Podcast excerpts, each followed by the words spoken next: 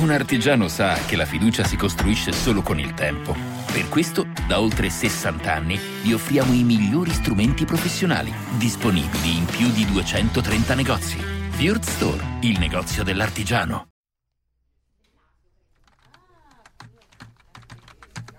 Ma tu, eh, ti ricordi il primo lavoro che hai fatto? La prima cosa per cui sei stato pagato? Puh, vendevo giornaletti, mi sa, giornaletti usati all'angolo delle strade. No, no, dai, quel, il primo lavoro vero, quello vero. Che ne so, mi sembra un ufficio stampa, era un sindacato e mi sa che pagavano pure bene all'epoca. Io facevo le stagioni in Sardegna d'estate e pagavano poco.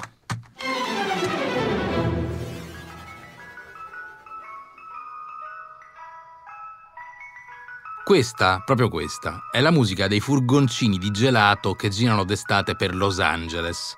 Humphrey Yogar è una cosa del genere, un negozio di yogurt gelato, dove nella lontana estate del 94 Rachel Meghan Merkel a 13 anni faceva la stagione servendo coppette.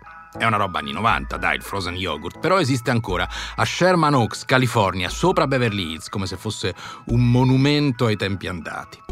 Humphrey Yogurt still exists and is seeing a spike in business after Megan's brief mention. Sono quei posti dove c'è il gusto alla vaniglia arcobaleno, con tutti i toppings da metterci sopra, le Smarties, i cornflakes, la granella, e di solito ragazze afroamericane o ispaniche dietro al bancone. Io sento anche l'odore di questi posti, di solito cannella, fortissimo soprattutto al mattino. È l'odore, se volete, di un sogno americano fatto di yogurt, dove una cameriera stagionale può pensare seriamente di diventare un giorno una star di Hollywood o addirittura, se le va davvero bene, una principessa.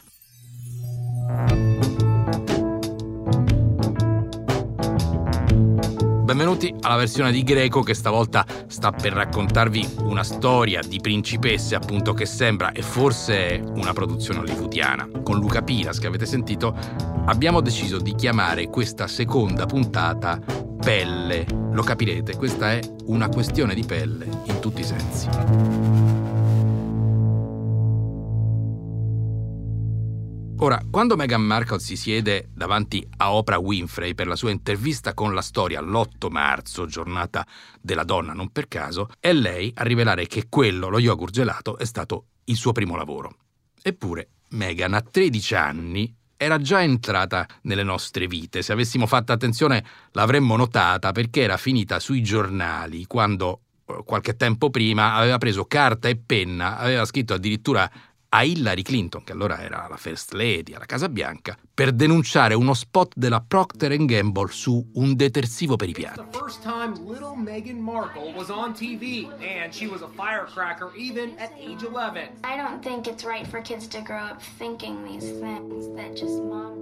Tutte le donne in America hanno lo stesso problema, lavare i piatti, slogan sessista, evidente, e lo spot era cambiato tre mesi dopo era diventato tutte le persone in America con buona pace dei dirigenti maschi della Procter. Già, una ragazzina cresciuta a Los Angeles in una scuola cattolica, solo femminile, genitori divorziati, doppia razza, biracial come dice lei, né bianca né nera, appunto, questione di pelle, può vendere gelati e intanto sognare di cambiare il mondo. L'importanza del primo lavoro. Enormous relief. I felt the whole country was in labor with me. Lo dico perché molti anni prima, nel 1978, quando Meghan non era neanche nata, un'altra ragazzina, anche lei genitori divorziati, scuola solo femminile, pelle bianca però e sangue blu, anche lei aveva cercato una prima occupazione. E a Londra, molto lontano da LA, Diana Francis Spencer, a 17 anni, aveva cominciato a guadagnare facendo la istruttrice di danza. Dai, non c'entrano nulla le due storie, è inutile sforzarsi. Che c'entra una ragazzina intraprendente, afroamericana, lanciata nella LA degli anni 90 verso Hollywood, con una giovane dell'alta società britannica, amante del ballo, lanciata verso Buckingham Palace? Davvero. Eppure, se non fosse un podcast, vedreste che le vite parallele di Meghan, duchessa del Sussex, e Diana, principessa del Galles, si sono toccate, finalmente, e inequivocabilmente con due interviste tv. A 26 anni di distanza, Meghan e Diana si siedono davanti alle telecamere per due racconti televisivi che in inglese si chiamano bombshell, bombe. Situazioni molto diverse, è ovvio, tempi, posti, dettagli, però la sovrapposizione delle due immagini è inevitabile. Lo sguardo, l'espressione, persino i vestiti, provate a immaginare.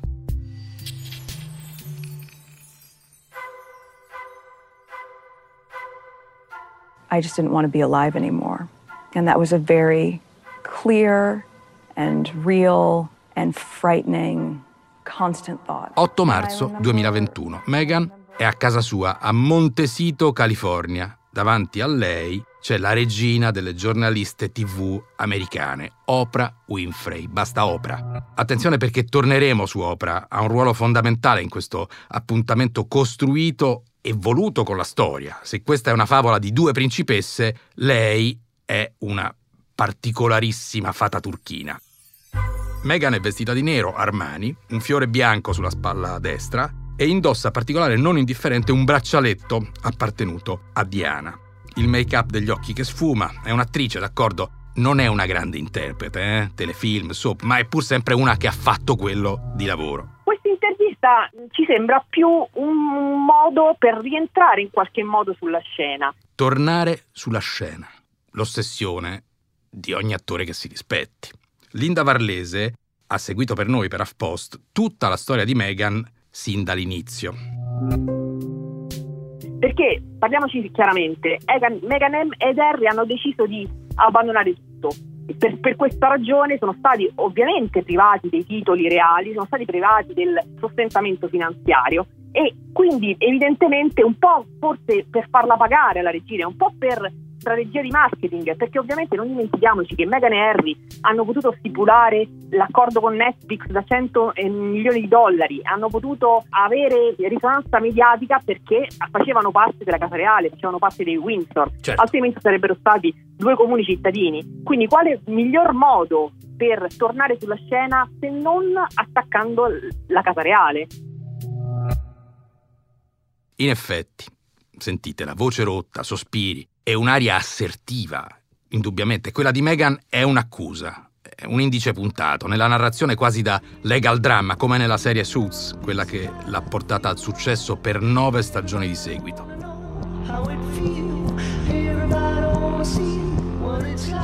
Accanto a Meghan a un tratto si siede anche il marito, ma dopo un po' è lui che mi ha salvato, dice la duchessa, prendendogli la mano, e lui è Harry, il figlio secondogenito di Diana. But I was actually crying out because I wanted to get better in order to go forward and continue my duty and my role as wife, mother, Ecco, Diana, 20 novembre 1995, un quarto di secolo prima. La principessa è nel salotto del suo appartamento londinese. Anche lei è vestita di scuro, una maglietta bianca sotto. Il suo trucco, anche il suo trucco, si sbiadirà stropicciando gli occhi durante l'intervista. Abbassa la testa e finisce per guardare la telecamera, se ci fate caso, sempre dal basso verso l'alto. Ok, Diana non è un'attrice, però ha una voce flebile, accattivante e interpreta il suo ruolo, quello della principessa romantica e sconfitta, tradita. Lo interpreta bene perché è tutto vero. Non deve recitare, anzi quel suo aspetto naif, quella richiesta di aiuto, la rendono incredibilmente credibile. E infatti Diana è completamente sola. Il marito Carlo non c'è perché, beh, sarà da qualche parte con la sua amante Camilla. Io me la ricordo bene l'intervista di Diana con Martin Bashir della BBC quando disse la frase famosa, in questa storia siamo in tre, siamo troppi. Una principessa triste, un classico. Well, there were three of us in this marriage, so it was a bit crowded.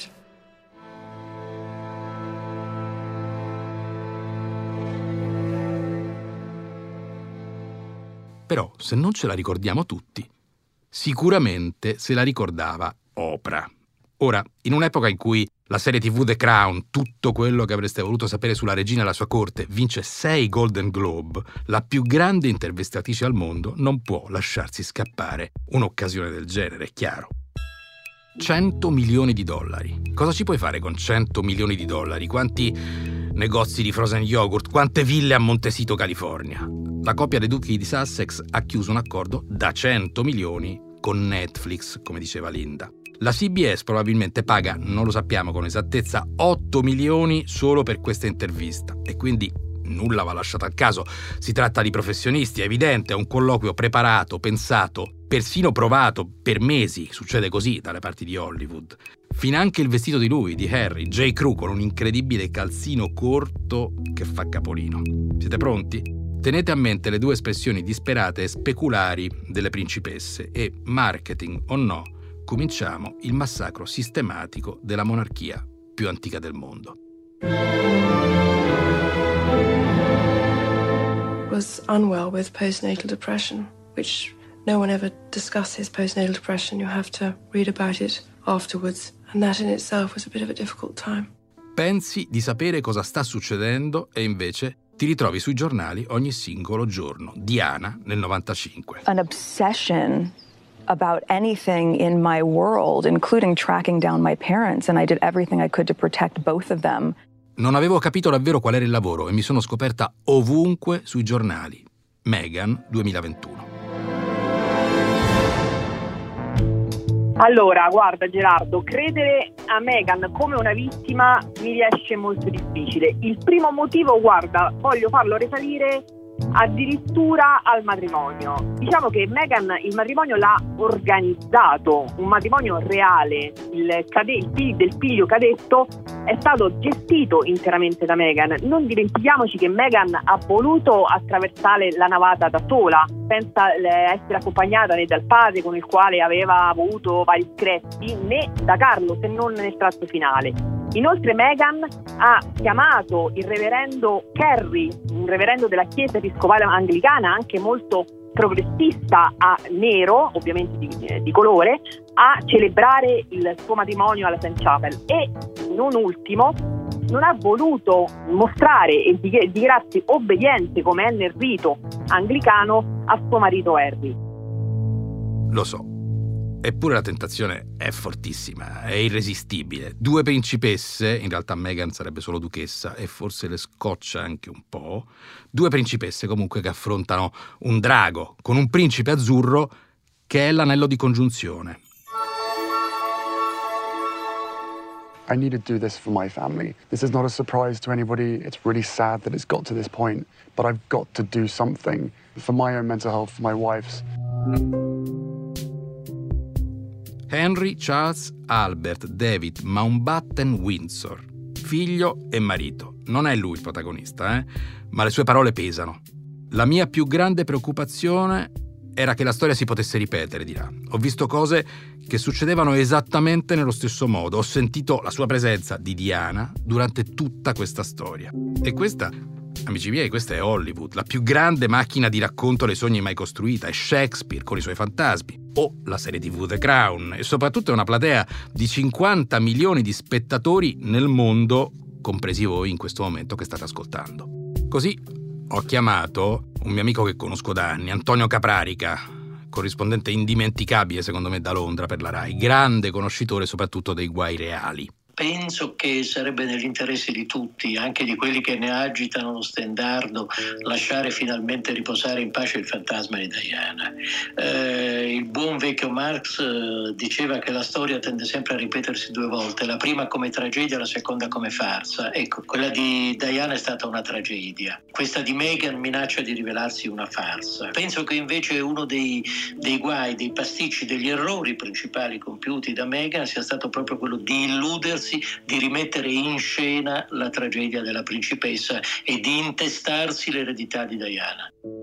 Ecco, l'eredità di Diana. Diana soffriva di depressione postparto. Spiegava, non hai più stima di te e nessuno ti capisce. Diceva che era stata la prima persona in famiglia, famiglia reale, ad essere depressa, a non nascondere le lacrime e a vergognarsi anche per questo e che ovviamente nessuno sapeva come aiutarla. E in effetti Meghan, 26 anni dopo, 10.000 chilometri più in là, in mezzo al verde del suo giardino californiano, ripete, o almeno tenta di ripetere, la stessa identica parte. I just didn't want to be alive anymore. Mi vergogno a dirlo, ma non volevo più vivere, non vedevo soluzioni. Ero sola, dentro al palazzo, avevo consegnato passaporto, chiavi, patente. È il racconto del, se volete, personalissimo lockdown di Rachel Meghan Merkel. Non vedevo amici, dirà, sono uscita due volte in quattro mesi. Intanto i cattivi, gli orchi, in questa favola, attenzione perché siamo anche noi, sono i giornali, come racconta lo stesso Harry, e i social che 26 anni fa con Diana ancora non esistevano. Meghan, che viene attaccata costantemente dai tabloid inglesi, persino per come si tocca la pancia mentre è incinta in attesa del piccolo Archie. Orgoglio, vanità, recita, una nuova tecnica New Age, scriveranno i tabloid inglesi. È una dannazione, insomma, fare la duchessa del Sussex. E allora Meghan cerca aiuto esattamente come aveva fatto Diana. Va dall'istituzione. Istituzione.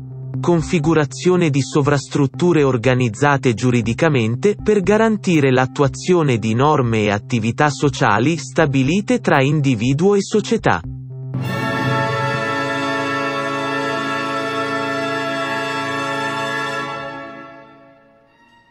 Attenzione, per capirci, l'istituzione sono le 400-500 persone che lavorano per la grande macchina dei reali dove tutto si muove secondo logiche burocratiche. Una macchina enorme anche perché la famiglia è allargata, duchi, principi, visconti, nipoti, bisnipoti, parenti a vario titolo, i bisogni sono tanti, la nobiltà è nobiltà non per caso un centinaio di milioni di dollari solo per lo scorso anno, tutti dalle tasche profonde della regina, dai soldi dei beni della corona, proprietà immobiliari nelle disponibilità reali. Così, anche se sei una duchessa del Sussex, devi chiedere se vuoi viaggiare, se vuoi rinnovare casa, se vuoi fare eventi benefici. Meghan chiede soldi per rinnovare ad esempio il suo appartamento, ma soprattutto chiede aiuto. Come Diana, ha bisogno di uno psicologo, qualcuno che l'ascolti le viene semplicemente risposto che questa non è un'opzione possibile. Avrebbe un impatto negativo sulla casa reale. Tanti saluti da Buckingham Palace. Vero o no? Dov'è la sceneggiatura perfetta? Che nessuno, né ieri né oggi, in quel palazzo, nella corte, anzi nella ditta, come la chiamava già Re Giorgio VI, il padre di Elisabetta, bisnonno di Harry, nessuno ti aiuta la ditta insomma non è solo un'invenzione di Bersani, gli Windsor tra di loro la chiamano così come i vecchi dirigenti del Partito Democratico e questo già spiegherebbe qualcosa se vogliamo andare all'Italia, ma comunque. Being hunted down, it seemed like you were saying in some ways that they did this to him. Nella rappresentazione bucolica dell'intervista di Oprah c'è tempo per cambiarsi d'abito, di finire nel pollaio, di contemplare il giardino, di guardare filmini sulla spiaggia con il figlio Arci che sgambetta sul bagnasciuga. E Oprah, la signora della TV USA, sta lì con un'espressione perduta tra la zia preoccupata e l'intervistatrice da guerra pronta ad azzannare. Ora, secondo tutti i cliché di Hollywood, però, il pubblico a questo punto potrebbe cominciare a rumoreggiare, a dire: Ma se era andata così con Diana che Arrivava a Buckingham Palace da ragazzina, senza esperienza, nutrita di buoni sentimenti e romanzi di appendice, con la sua idea un po' infantile dell'amore. You've never heard her say a word. A She's word. remained in silent dignity for four years, watching me go through this. Ma se era andata così per Diana, cosa poteva aspettarsi Meghan, che arrivava al palazzo da star di Hollywood, insomma da starlet, attrice smaliziata, donna realizzata, divorziata con tutte le esperienze e anche di più, che pensava di trovare la duchessa del Sussex a corte. Quelli, i reali d'Inghilterra, sono così da 1200 anni, lo dice anche la intervistatrice a un tratto, ma che ti aspettavi? About how dark your baby is going to e qui c'è il colpo di genio, c'è la narrazione disneyana adattata all'oggi dalla spietata fata turchina Oprah Winfrey. E arrivano le accuse più gravi, è un crescendo. Meghan e le sue paure che quella macchina infernale, la ditta, i cattivi di questa storia, secondo lei ovviamente, possano negare un titolo nobiliare al piccolo Arci, il nipote del re senza lo straccio di una corona, indignazione della fata turchina Oprah e del pubblico americano. Nella realtà, il problema vero, se la volete sapere tutta, è che la famiglia reale è troppo allargata. Non si trovano neppure tutti questi titoli. E così, non oggi, ma nel 1917, il vecchio re Giorgio V, per evitare un'inflazione insostenibile di nobili nulla facenti, decise che i principi fossero solo i nipoti diretti del sovrano. Insomma, il piccolo Arci diventerà principe quando la regina passerà a miglior vita e il nonno Carlo salirà al trono chissà quando. Il pubblico americano però rumoreggia e pensa al complotto. they didn't want him to be a prince or a princess, not knowing what the gender would be, which would be different from protocol. Mentre Meghan, donna pratica californiana, pensa alla sicurezza, ma quindi se non c'è un principe non ci sono neanche i soldi, non c'è la protezione dell'infante tradizionalmente riservata ai reali e la protezione costa, soprattutto se bisogna farla in California. Um, so you all weren't close, you didn't grow up together. No. She doesn't no. really know you. No, she changed her last name back to Markle. Il volto della fata buona, sedicente buona, Oprah si indigna. Meghan si è già trasformata intanto in Cenerentola, miliardaria, ma Cenerentola secondo questa storia. E a questo punto c'è il colpo di scena, come in tutte le favole che si rispettino. Ve lo facciamo sentire. E c'erano anche preoccupazioni su quanto potesse essere scura la sua pelle alla nascita. Cosa? Posso sapere con chi ha avuto questa conversazione? Ecco, in realtà... Parliamo di un confronto in quel senso? In no, realtà aspetti diciamo un attimo. che ce ne sono stati diversi. Quindi qualcuno ha parlato con lei? Con Harry. Meghan e Oprah strabuzzano gli occhi e affondano il colpo.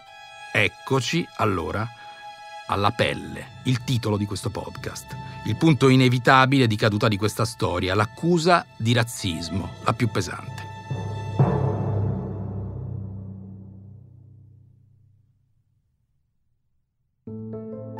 Le accuse di razzismo sono preoccupanti e vengono prese molto seriamente e verranno affrontate in privato all'interno della famiglia. Meno di 24 ore dopo la trasmissione, anche in Gran Bretagna, dell'intervista, ecco la risposta. Editoriali di fuoco contro i reali attraversano l'America, che ci crede. Reazioni indignate contro Meghan scuotono la Gran Bretagna, che invece non ci crede. La conversazione sulla pelle di Archie non sapremo mai se è vera e chi l'ha sollevata. I duchi di Sussex non lo dicono. Salvano Elisabetta e Filippo, la regina e il marito, amatissimi bisnonni, ma nulla di più. La povera regina assolda persino uno studio legale per indagare. La questione del razzismo è preoccupante, la prenderemo sul serio, ne parleremo in famiglia. Allora chi è l'orco di questa storia? Padri, fratelli, Carlo, William, tutti sospetti, tutti rientrano in scena con un'accusa infamante per la famiglia che regge il Commonwealth, tra l'altro, cioè ciò che resta dell'impero britannico, il più multiculturale che sia mai esistito. E qui non è più sceneggiatura. Qui sono due donne afroamericane, Meghan e Oprah, che sanno muovere la macchina dell'informazione e che accusano di razzismo i reali. Qualcuno ha scritto che questa è la seconda guerra di indipendenza americana contro la corona britannica capeggiata da due discendenti di schiavi, una vendetta postuma e definitiva.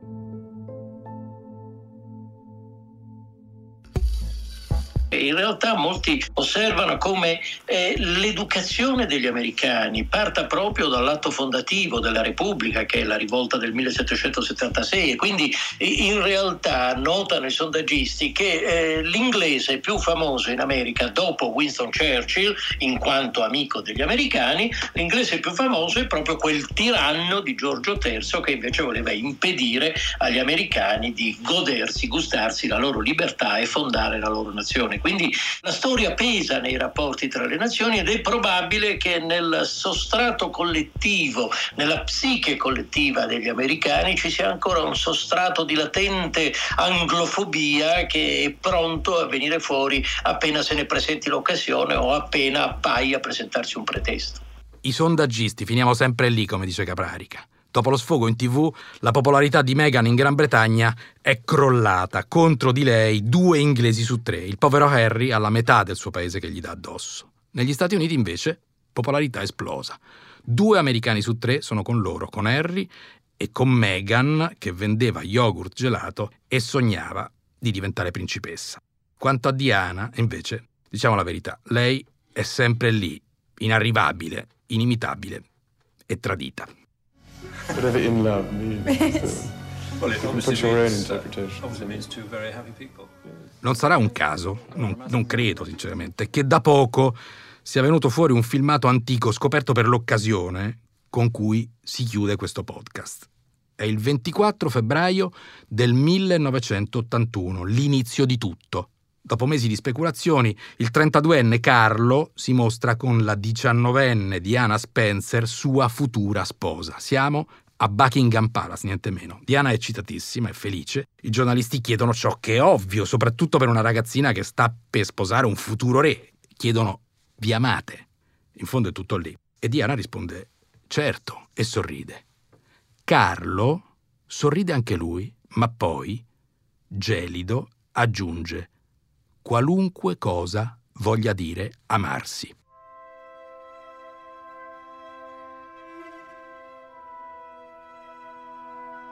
Ancora una volta, se non fosse un podcast, vedreste Diana, bellissima, impacciata, ragazzina, che cambia volto. Il suo sguardo perdersi all'improvviso in un silenzio impietoso. Vedreste il mondo collassare nei suoi occhi mentre capisce che in realtà non sarà mai amata. Ecco, in nessuna altra principessa in cerca di giustizia, di vendetta o anche solo di un'operazione commerciale troverete mai traccia di questo sguardo vero, già presagio a pelle di ogni tragedia.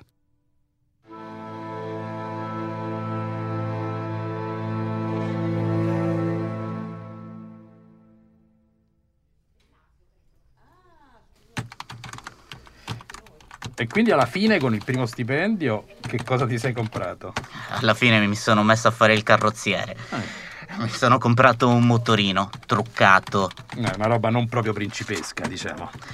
La verità è che noi, in Sardegna, il re e le principesse, comunque, come in America, non è che ci piacciono tanto.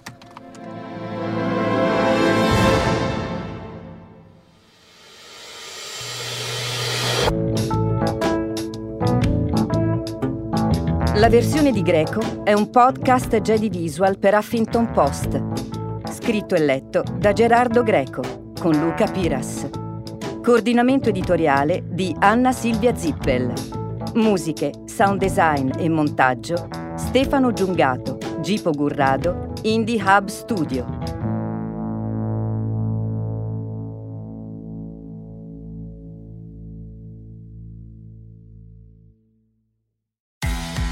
Un artigiano sa che la fiducia si costruisce solo con il tempo. Per questo, da oltre 60 anni, vi offriamo i migliori strumenti professionali, disponibili in più di 230 negozi. Fjord Store, il negozio dell'artigiano.